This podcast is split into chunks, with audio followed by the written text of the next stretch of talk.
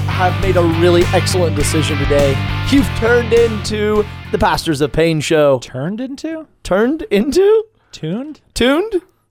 They've not turned into. They've maybe They would become the show. oh, well, maybe they made a left-hand turn. Maybe they were going down the podcast aisle and they made a left-hand turn and there was like whammo right there. Awesome. Bishop Barron, what does he know? Matt Fradd, the Thomistic Institute, they don't know anything. They don't. But these guys, they really don't know There's a lot of mediocre podcasts and we're one step We above are them. one of them. one step ahead. Just just Ah, just barely it. above. Happy it. October, everyone. It's it is October. It is. It is. Fall weather. It's nice. We only have like This is our pumpkin spice edition of Pastors of Pain. oh stop please. We're here sipping. We're sipping our our pumpkin spice Lattes. coffee lattes and eating pumpkin spice bread. That is, Mm. okay. One that is not happening. Two, Mm. you couldn't torture me and get me to do I'm something gonna like go that. to Hideaway and order a pumpkin spice pizza. no way. Mm, I'm There's not. Kidding. I'm just kidding. Oh, I was gonna turn on Hideaway. Pumpkin spices of the devil. The OG Hideaway would never do anything like that. They probably would if they people would buy it. They have the cauliflower pizza. Come on. Well, I mean, people Let's eat that get because of the crust. let's get real. Gluten intolerant. I mean, still, come on. I don't. I'm not sure. I like the smell. They have it of at the store too. fall. They have it at Walmart. I'm like, ugh. what? Called Cauliflower? the cauliflower. Ugh. Ugh.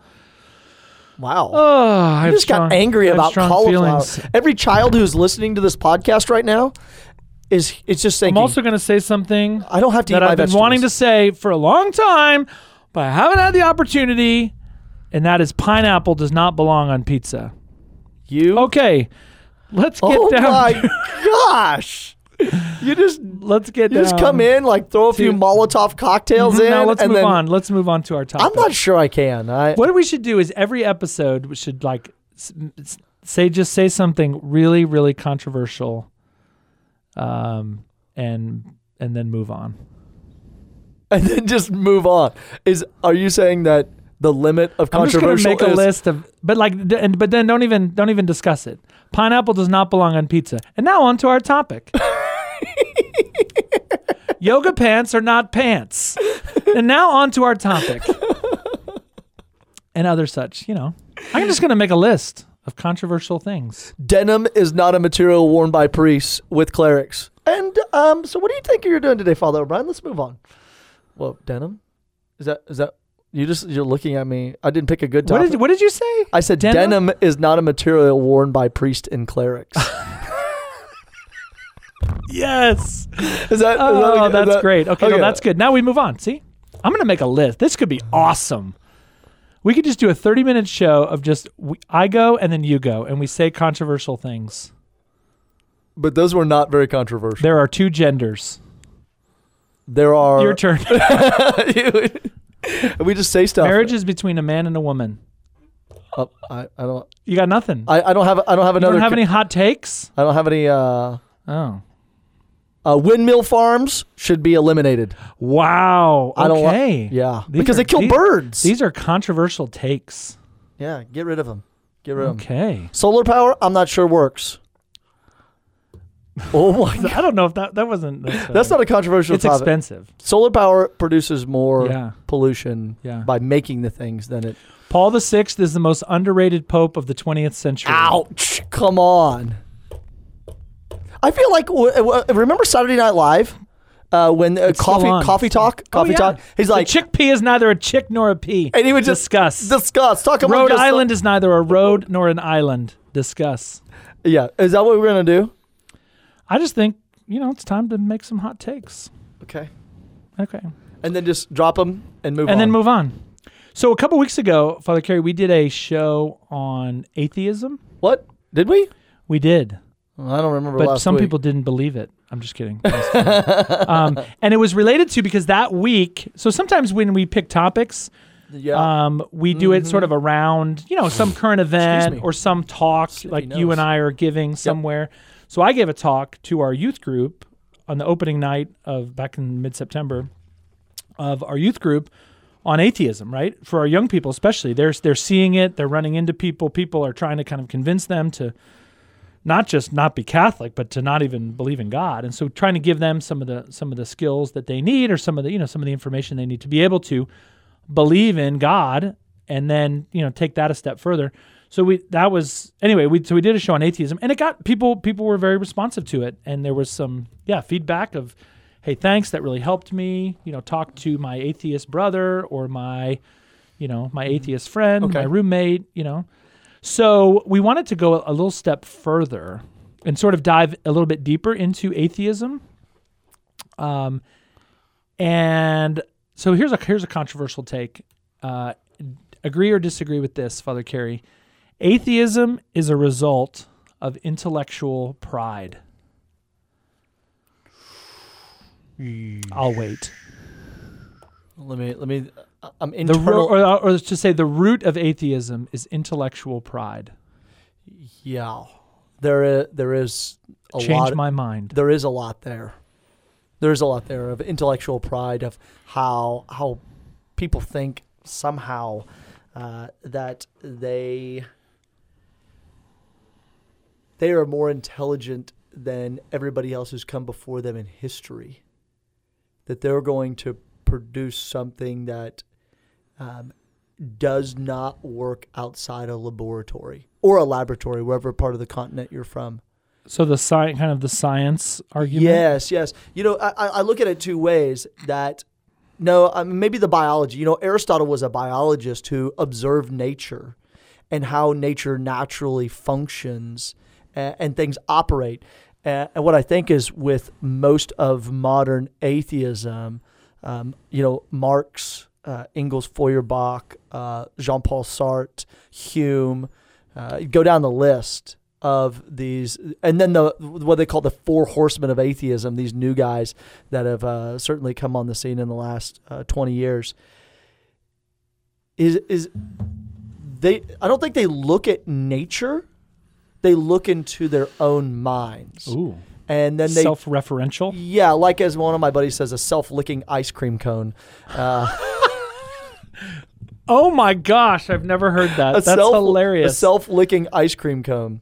That that's self-referential. That it it, it works. image it works really great in the mind, in the laboratory. You know, testing that, and then when you put it onto the streets, it just causes utter chaos. I mean, like uh, uh, Nietzsche, for example, that that works. You know, uh, that works in his mind. But what kind of mind does that man have? And we would say probably somewhere on the sides of the scary mind. Uh, Marx the same way uh, that when Marxism was introduced um, into Russia uh, as, as as like the Bolshevik uprising, we saw we saw the fruits of it, which were sort of the destruction of the family, uh, the destruction of the of progression, and um, the destruction of beauty. Yeah, so you take it has sort of a uh, on a surface is kind of attractive, and it seems sort of logical, but then you start you take it deeper Right. and you play out its potential fruit, and it's not good. So Yeah. you know Marxism, right? Right. Should everyone be equal, and should the government sort of control the you know the means of production? Um, Do you want to help the poor be Ah, lifted yes, up? yes, yes, I do. Yes. I do Yes, want to help the poor. Uh, but that you know should that come from uh, the government uh, may a little some Yeah. I, there's um uh, well the the counter to, to Marxism was uh, Leo the Thirteenth's uh, document Rerum, Rerum Novarum on the new things, and he went directly against uh, was it Leo the Thirteenth or Leo the Ninth? Leo the Thirteenth. Leo yeah. the Thirteenth. Yep. Uh, but what I also think is problematic with atheism is it it looks back on things that have been written and does not enter in to the dialogue with the item. Uh, such as such as the Oh. book of Genesis. You know, people will look back at the book of Genesis and they'll say, "This is not a scientific manual," and I only understand science, and I will only look at I will only look at things that are scientific and say, "This is true. It's provable." when you when you look at it through that lens, you don't step into the world of the author of the book of Genesis, who is not trying to make a scientific manual. There's nothing about like, you know, w- white dwarfs or red giants Hmm. or you know orbital patterns of uh, Gravity. yeah, there's nothing about that dark matter. Uh, you know, I said the other day during a homily that the universe is like pi billion years old. I can never remember the how old it is, so I just pi billion. That reminds me, it's 3.14 eh, billion years old. Yeah. They don't look into the way a piece of work is composed. Well, the book of Genesis, I mean, the, the creation story in Genesis is like three pages, yes. depending on how small your print is. But it's not very, it can't, it, yeah, it can't, And one of my astronomy books was like 400 pages in college. yeah. Like, okay, quarks, big giant Yeah, there's more written in that book about the black holes than than the creation story. But what the creation story is trying to tell us is something different about the dignity of man and woman, the, the beauty of man and woman in relationship to creation. Uh, so when we go back, we're, the book of Genesis is trying to tell a story that doesn't exist in the culture around it. And that's what I, I think is, is lost in the intellectual pride that w- at the heart of the gospel is God is who is out of space and out of time the God who God is other being. He doesn't he is not part of creation, so therefore you can't find him quote in creation. Uh, the God who is created everything out of nothing, who's the first move mover, who put the Big Bang into motion. That God is altogether different from us. And this is what I think the atheists have difficulty doing humility. Because remember, it says how like the the God that was actually the reading from a couple of weeks ago. Uh, it says Jesus humbled himself in order to become a slave, and that is what we hear. Philippians, is that Philippians? Yeah, yeah. It is. Uh, the Lord Jesus Christ humbled himself, becoming a slave, uh, being born in the likeness of men. And that, that that's the different story that the gospel is presenting to the world that if God is willing to humble himself to become a slave, then that's the same way the intellect. It actually preceded that with that there's a unity of mind, body, soul, and heart. Mind, body, soul, and heart in love. So when there's like this, uh-huh. like there's this disorder of the mind, body, soul, and heart, and there's not love that is operating in it, then what do we do as as people? Then we just like rebel against everything. And, and that's what I love about Aristotle because Aristotle looked at stuff and said, how is this operating together? How is this uh, homogeneous? Uh, Yeah, it, like it's functioning together, like all of nature, all of the planets, all of water. And he just observed and saw. And what happens in the in the mind is the mind has to be humbled for nature to teach us. The mind has to be humbled. In Yeah, sort of an for, awe, Yeah. an awe before a mystery Uh huh. that's un to- that's not totally knowable. We can know. It's not that God is unknowable. It's that we we did we can we can never know, we'll never know everything of God or God's Right. creation. And, and that's what that's what when the mind is humbled, which we have that difficulty in both atheism and I think in Christian pride. I mean, like atheists are, are not the only ones that are doing it. Christians the same way. Sure. Uh, you you know, when we did a little show about the Second Vatican Council and the documents, most people when you when you say, "Hey, um, the Second Vatican Council documents," uh, th- they say, "Well, I disagree with them." And you're like, "I'm sorry. Tell me which one you've read." I've Yeah. not read none of them. yeah. Like Rerum Novarum, never read it. Like that wasn't in Vatican II. Deus Caritas Est, never read it. No. That wasn't in Vatican Nope. II either. Yeah, so there's a humility, um, and that. So you know, what's the opposite of humility is pride.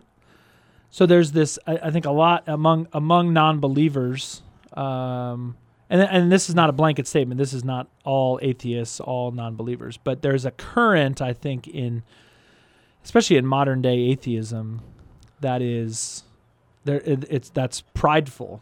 Yeah, I agree. um, intellectually prideful. And I would say this, you know, I think a, a question to ask an atheist friend again in all in all charity. This is what my part of my talk on to the kids last month was, you know, in, in, in conversations with atheists, all, charity above all. It doesn't have to be super hostile, but to ask the question, what would God need to do to prove Himself? Hmm. Yeah. Like, is there is there any proof that could be put before you where you would believe that there is a God? Um, and I think just the atheist atheism, you know, is uh, the other my other objection. It's a very it's a very um, pessimistic worldview that you're sort of defined by what you don't believe in. Um, I just think it's just a, a, a for for me a different kind of a different way to go through life. That's that's hard. It's hard for me to understand as a first and foremost as a Christian, as a Correct. person of hope. But you know, that's very forward looking. Anyway, that question. So, what would God need to do to prove Himself? One of the things we're doing with our college students is we have these classes on Sunday night called Chatechesis. Starts at seven, goes to seven forty-five, I see what you did there. and then we the we- word. Yeah, the chat, echesis, and so we throw an idea up. Uh, so we're we're for three oh, weeks. I saw the board. That you have that big whiteboard in Uh-huh. your in your lobby. yeah, that was just for people to look at. That's my It was handwriting. crazy. Yeah, so we we basically So break it out into three 15 minute sections and then also breakout sessions. A- And one of the things we when we were doing um, the title was God, are you really that stupid? Question mark. Like people, You're not referring to God. no no God referring to people. yeah people who uh, say you believe on a God Oh, you That's must be dumb. that you must be dumb. And what we what we want to do in I'm not dumb. You're dumb. No, I'm just kidding. is we want students to talk. So when they when someone asks them the question like, "Do you believe in God?" the the the question back is, "Well, yes, I do. Do you believe in God?" And if they say no, then you ask them the follow up question like, "Well, name name a name a God you believe in." Yeah. So you- what what kind of God don't you believe in? Yeah, so then you start asking these questions, and, and then when when actually you start to talk to people about God, a- and you you know dialoguing with someone who's an atheist, you you do it first from kindness, as you just mentioned. You do it out of Yeah, a out of a love, love. charity. Come on. But then We're you brothers ask and that- sisters. Then you can ask the question, well, what kind of God do you believe the Christian God to be? Yeah. What are you or- rejecting? Yeah, what are Mm-hmm. you rejecting? And, and so from that, you got you have this little combo, of, and they'll come up with stuff like I I um I don't believe in an angry, wrathful God. Could me neither. It, and your response is, uh, yeah, I don't I don't believe in that God either. What else? Uh, I, I don't. Uh, yeah, next. Like I don't. I don't believe in a God that would, as we talked about, um, uh, miscarriages a few weeks ago. Mm, I don't believe in a God that would throw children into hell who haven't been baptized. sure. And you say, I don't. I don't believe in that God me neither. either. Okay. Mm-hmm. Me neither. Uh, I don't believe in a God who, and then fill in the blank. And they they just keep filling in the blank, and oftentimes from that combo you can say, I, I actually don't believe in that either. Yeah, you find some common ground with, yeah, with someone with where you pro- maybe previously thought there would be no common ground. Yeah, we don't. We both don't believe in that. But then you know now you've you've opened up a conversation. Now let me tell you what I do believe. I do believe there is one God, Father Almighty, Creator of heaven and earth, and in Jesus Christ, His only Son, our Lord. You know, I mean, you can get Uh-huh. into kind of the, the creedal statements that we hold as Christians but then to be, you know be able to back those up. But anyway, no, I'm with you. I'm with you. But that those those those questions I think are super important in kind of creating that dialogue. Yeah, in, in that, in order to have that dialogue, Christians must have their minds informed. St. Paul says, "Be transformed by the renewal of your minds," and so it means to go back and study our Catholic faith. And if you're uh, an evangelical Protestant, I encourage you to study Catholicism. Go back and read the Council of Chalcedon, read the Council of Ephesus, read the Council of Nicaea. Where does one find such things? Uh, well, you could go to New Advent, or you the could just Google, you can just go to open your Google machine. the Hey Google. world, the World Wide Web. Hey Google. Hey Alexa, Google. Hey Alexa, find me the documents of the Council of Nicaea. Bing. The Council of Nicaea in 325. She doesn't sound like that. It, it means for all of us to go back and study these things because there are these intellectual giants, intellectual giants who debated these things out in the first five, six, seven centuries. Yeah, who were not dummies. Who were not dummies. No, no, no, no, no. They're the smartest minds in both the Greek and the Roman empires who are dialoguing about this. I mean, like when you hear these these um, these theologians from what are now modern day Turkey. You know, the Council of Ephesus is in you know Ephesus is now in modern day Turkey. Nicaea, modern day Turkey. Yep. So these people, these bishops who gathered together, these theologians who gathered together, were not just you know some people who couldn't stitch an idea together. They were nuancing words like homoousion and homousio. Like his nature is like God or his nature is God. And, and those dialogues, those arguments, those debates at those councils are so critical to answering the questions today because they have wrestled with both um, uh, you know the emergence of science in their in their era. Mm-hmm. Uh, I mean, Gregory the Great. Gregory the Great is writing in the 10th century, I think it is, 10th or 11th century. He's writing on, uh, wait, wait, wait. Is that Albert the Great? Albert the Great was Thomas Aquinas' professor. Yep. Albert the Great, Great is writing about, you know, like orbital, like balls floating in the sky, moving around and how they're held into place. I mean, he's writing about that, you know, as the university system Yeah, in early Paris. 12, early 1200s. Yeah. Yeah. So there are these intellectual giants that are out there. Thomas Aquinas. I mean, to go back and and read like his um his ideas, I really like him. Like he chooses like what they call the negative way. You know, instead of attributing attributes to God, like the right hand of God, um, because we don't know, like in a way, who God is. Yeah. And we uh, we it's pure being and spirit. So Thomas would um, would take that kind of negative route and say, well, this is who God is. Mm-hmm.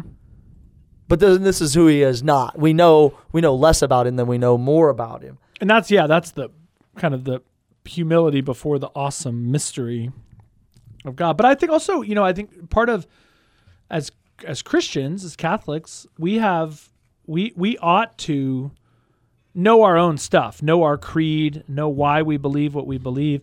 But then we ought not be afraid to read um, what what what are what are the major kind of atheistic arguments um, Right.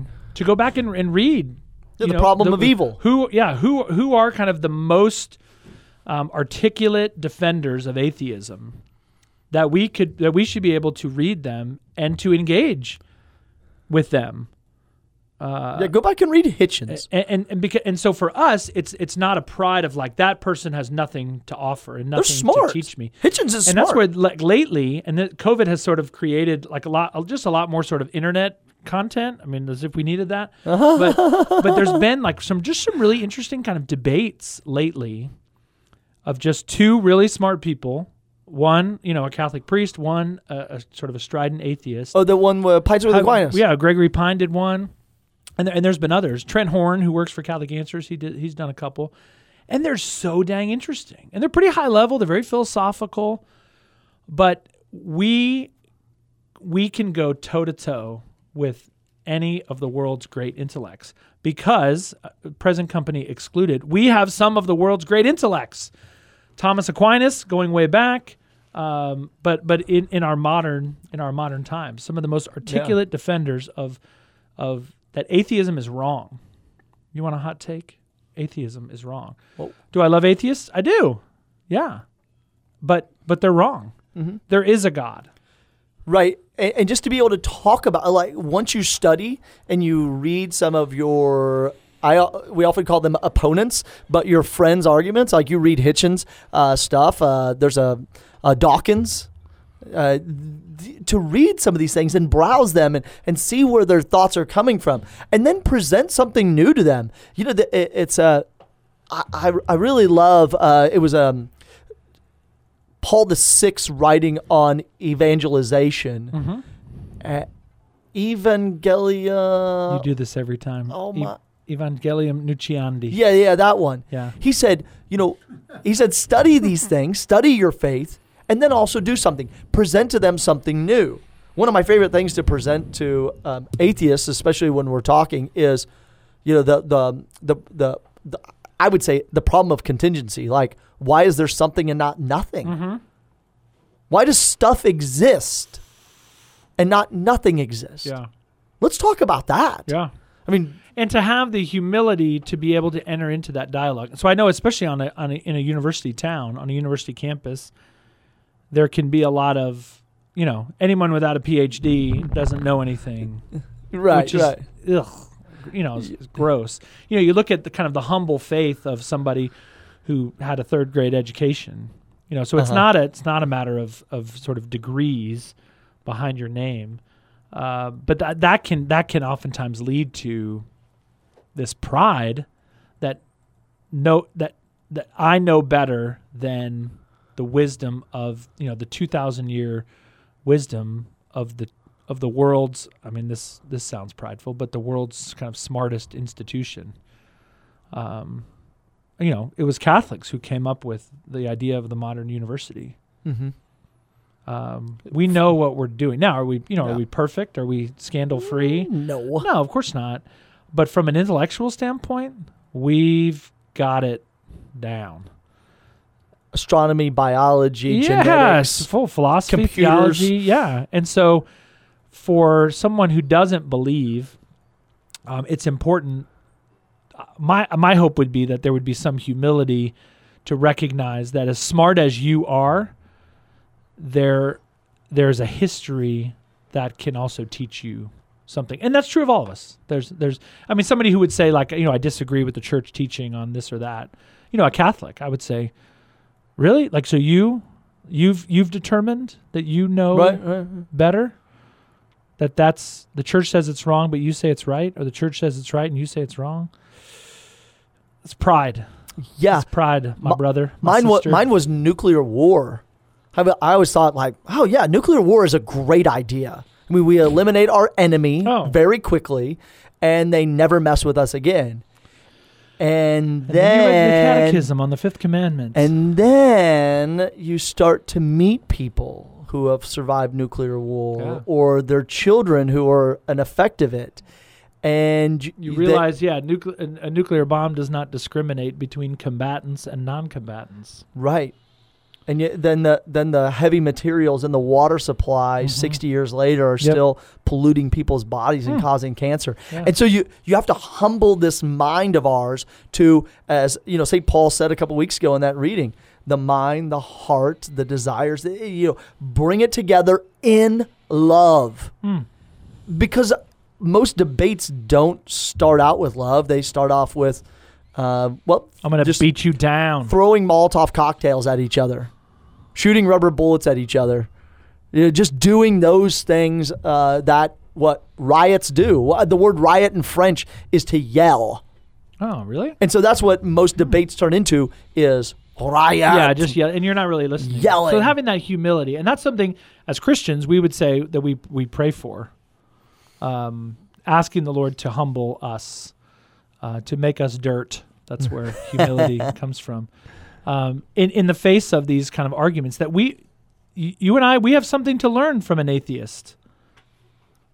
We do. And then hopefully that the atheist also learns that they have something you know that they're humble enough to be able to that they can learn something from us. So just the idea of rooting out that intellectual pride that you and i might have um, but I ju- I'm of the contention that that's a real a real source of um, of atheism, pride, and pride is not good, and pride is usually the source of our downfall. Let's, in the words of one of the greatest Saturday Night Live episodes, let's throw it on the ground. I don't know what that is. Oh my gosh, it was a- Okay, It was we're gonna pro- go. Oh, oh no! gonna go. Ended that way. Have a great week. We'll be back next week. Uh, we love you. Peace.